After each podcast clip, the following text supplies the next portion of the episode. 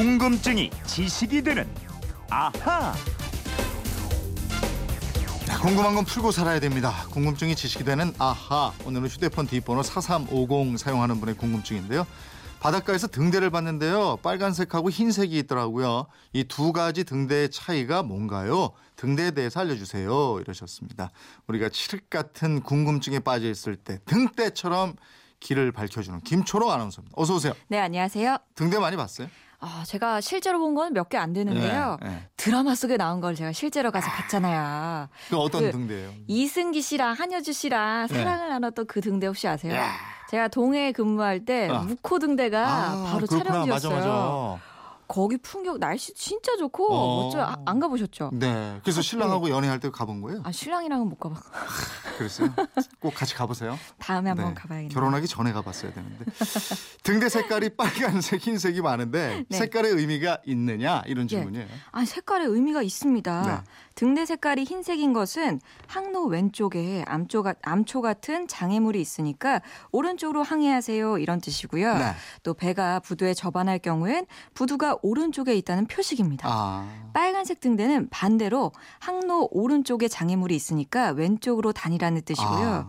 부두에 접안할 경우에도 부두가 왼쪽에 있다는 뜻을 가지게 됩니다. 네. 흰색은 왼쪽으로 가라, 빨간색은 오른쪽으로 가라. 네. 등대는 흰색, 빨간색 이두 네. 종류뿐입니까? 저는 이 두 종류밖에 못 봤거든요. 예. 노란색 등대가 있더라고요. 아 그래요? 예, 노란색 등대는 선박들에게 주변 해상을 주의하라 이런 아. 신호를 주는 등대입니다. 음, 이 등대 색깔은 세계 공통이겠죠? 예, 공통입니다. 바다에 우리 선박만 있는 게 아니고요. 국적하고 상관없이 통용이 됩니다. 음. 이 만국 공통의 항로 지표와 의미 체계를 정하는 것은 국제 항로 표지 협회라는 해양 정책 기구가 있습니다. 네. 등대는 색깔 말고도 형태나 기능 이런 것도 좀 다른 것 같은데. 예, 이게 등대 안에 사람이 있느냐 없느냐 에 따라서 유인 등대랑 무인 등대로 구분이 되고요. 네. 등대는 등대와 등주, 등표로 구분이 됩니다. 음. 즉 등대는 도, 해안가 육지에 설치된 등화를 갖춘 탑 모양의 구조물.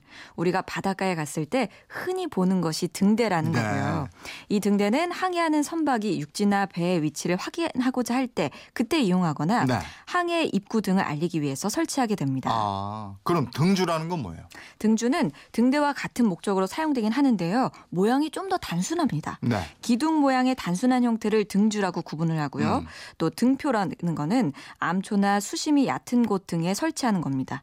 주변을 항해하는 선박에게 장애물이나 항로의 소재를 알리기 위해서 사용하는 구조물이 등표고요. 네. 빛을 내는 등화가 있으면 등표라고 합니다. 네. 또 등화가 없어서 빛을 발하지 않으면 이표라고 합니다. 아, 그러니까 등표하고 이표는 등대보다 작은 구조물이고 네. 이게 빛이 나면 등표고 예. 빛이 나지 않으면 이표다 이렇게 그렇습니다. 되는군요. 예, 예. 그리고 배를 타고 항구에서 나가거나 항구로 들어오다 보면 바다 위에 떠 있는 게 있잖아요. 예. 이게 부표라고 그러던가? 예, 그렇습니다. 네. 이 선박에게 암초가 있다거나 뭐 수심이 얕은 곳을 알리기 위해서 또는 항로의 경계를 알리기 위해서 해상에 띄워놓는 구조물을 부표라고 하는데요. 네. 이것도 역시 빛을 내는 등화가 설치된 것은 등부표, 음. 등화가 없는 것을 부표라고 합니다. 네. 영어로 하면은 V라고도 해요. 음, 부표는 물 위에 이렇게 둥둥 떠 있잖아요. 예.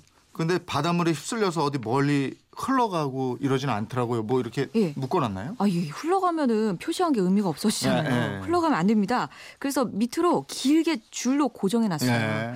등대를 관리하는 표지원들이 정기적으로 이 부표에 올라가서 태양열을 받아서 빛을 내는 솔라 시스템을 교환하거나 네. 관리를 하게 돼 있습니다. 그러니까 등대가 이제 겉에서 보기에는 낭만적이고 이런데 예. 등대가 제 기능을 하도록 하려면 관리를 또 잘해줘야 되잖아요. 그렇죠. 관리하는 분들이 따로 계시잖아요. 예, 예. 우리가 노래 등을 통해서 등대직이라고 불렀는데 예. 1994년부터 항로 표지 관리인으로 이름이 바뀌었습니다. 아, 네. 등대라는 이름도 항로 표지 관리소가 됐는데요. 음. 사람이 살지 않는 무인도에도 유인 등대가 있습니다.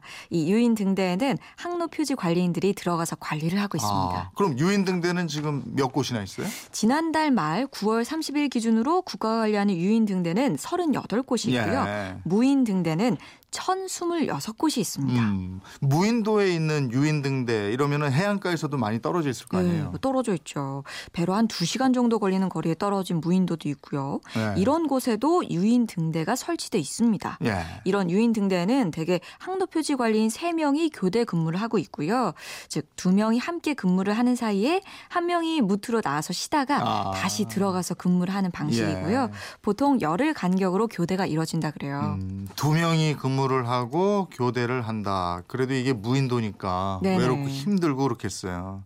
근데 바다를 항해하는 선박들한테는 그게 희망이 되는 거니까 꼭 필요한 존재고 그럼요. 신호등이고 이런데 예. 이런 등대가 처음에 등장한 건 그럼 언제부터인가요? 어, 기원전 280년경 아 기원전으로 예. 이집트 알렉산드리아에 세워진 파로스 등대로 보고 있습니다. 예.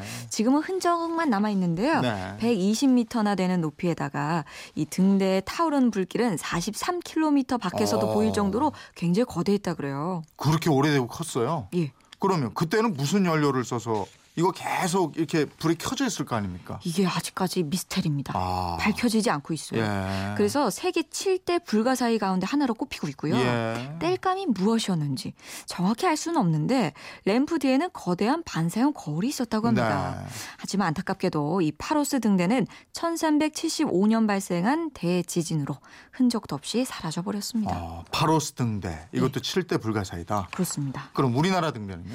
세계 등대 역사에 비하면 현대 적인 우리 등대의 역사는 짧습니다. 1903년 인천 앞바다 8미도에 세워진 등대가 최초고요. 일본과의 통상 협정에 의해서 만들어졌다고 합니다. 네. 우리 서해안 지형의 어두운 일본의 군함과 상선들을 위한 등대였으니까 어떻게 보면 일제가 침략과 수탈을 하는데 신호등 역할을 한 셈이 됐고요. 어. 이후에 많은 등대들이 서해안을 따라서 설치가 됐습니다. 네. 1907년에 전남 신안 가거도에 등대가 들어섰고요. 해남에는 구 목포구 등대가 1908년에, 예, 군산의 어청도 등대가 1912년에 들어섰습니다. 또 부산 가덕도 등대는 1909년에 세워졌고요. 경북 울진 죽변 등대는 1910년에 등을 밝혔습니다. 음. 근데 등대가 있기 전에도 배는 다닌 거잖아요. 예. 그럼 그때는 어떻게 했을까요? 회포를 피웠어요. 아. 예, 삼국유사에 보면 김수로 왕의 명을 받은 유천간이 외국의 인사를 영접할 때 불을 피워서 배를 인도했다는 기록이 나오고요. 네. 또 고려 때 중국의 서긍이 쓴 고려 도경이라는 책에도 봉화불이 등대의 역할을 했다는 걸 알려주는 대목이 나옵니다. 아. 이런 거 보면 우리나라는 일찍부터 뭐 봉화, 횃불로 등대 역할을 했다는 걸 알 수가 있겠죠. 그렇군요. 예. 4350님 등대에 대한 궁금증 풀리셨어요? 선물 저희가 보내드리겠고요. 이번처럼 궁금증 호기심 생길 땐 어떡합니까? 네, 그건 이렇습니다. 인터넷 게시판 MBC 미니 휴대폰 문자 샵 8001번으로 보내주시면 됩니다. 짧은 문자 50원, 긴 문자 100원의 이용료 있고요. 여러분의 호기심 저희와 함께해 주십시오. 내일은 어떤 궁금증 풀어주실 거예요? 아, 이번 주말에 단풍 즐기러 가시는 분들, 산에 가시는 분들 많으실 것 같습니다. 네. 강원도 설악산에 있는 큰 바위 있잖아요. 음, 울산바위. 울산바위, 예. 이 울산바위는 설악산에 있는데 왜 울산바위라고 부를까요? 음. 설악바위라고 해야 맞는 거 아닌가요? 그렇지, 그렇지. 예, 이런 궁금증 한번 풀어보겠습니다. 아, 알겠습니다. 궁금증이 지식이 되는 아하 김초롱 아나운서였습니다. 고맙습니다. 고맙습니다.